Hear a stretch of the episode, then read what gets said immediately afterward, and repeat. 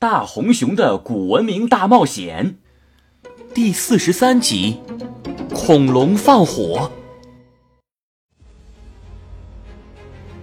迪迦双臂用力箍住大树，然后猛地向上拔，就像是鲁智深倒拔垂杨柳一样。啊！给我起！迪迦硬生生的将那棵燃烧的大树从大地里拔了出来。他横抱着树干，用树冠扫向了火焰。顿时，被树冠盖住扫过的火焰立刻就熄灭了。啊哈！有效！迪迦就像是抱着一把巨大的扫帚，抡起大树转了个圈，身体周围的火焰也紧接着熄灭了。虽然热浪依然来袭，但是迪迦已经看到了希望。他挥舞着扫帚一样的大树，围着恐龙群扫出了一个圆形，然后将这个圆形逐渐扩大，逐渐的将火苗隔绝在了恐龙群之外。渐渐的，迪迦的视线也越来越模糊，他只觉得嘴唇干裂，四肢渐渐没了力气。但是，他知道，三角龙们已经得救了。等千岁带着朱允文和花泽来到火场的时候，火势已经得到了控制。黑暗之中，一些矮小的恐龙不甘心地逃走了，而火焰之中，一个红色的巨大身影。正拄着一棵被拔出来的大树，勉强的站立。是大红熊。火焰阻隔了他们接近大红熊的路。他们看到大红熊摇摇欲坠，最终他扶着的那棵大树轰然倒下，而那个红色的巨大身影也渐渐消散了，变成了一个男孩，趴在了地上。迪迦。迪迦醒来的时候。天已经亮了，他正躺在树屋的房间内，身上还盖着一件兽皮被子。迪迦，你总算醒了，你知道吗？你昏迷了一天一夜了。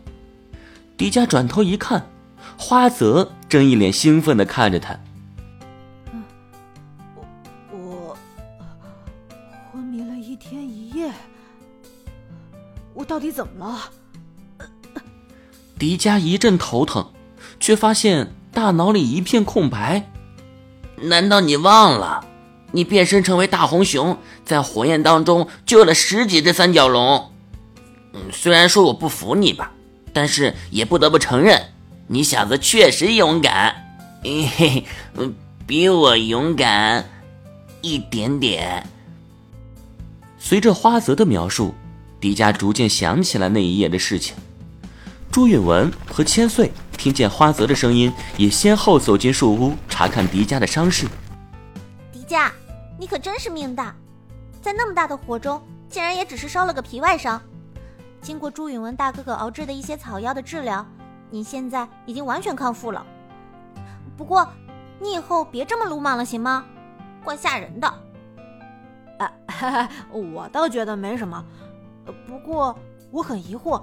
那天晚上的火是谁放的呢？唉，一定又是那群小个子恐龙放的。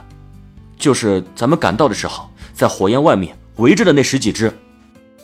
我问了小茶，那种恐龙名字叫做伤齿龙，虽然个子很小，但却异常的聪明。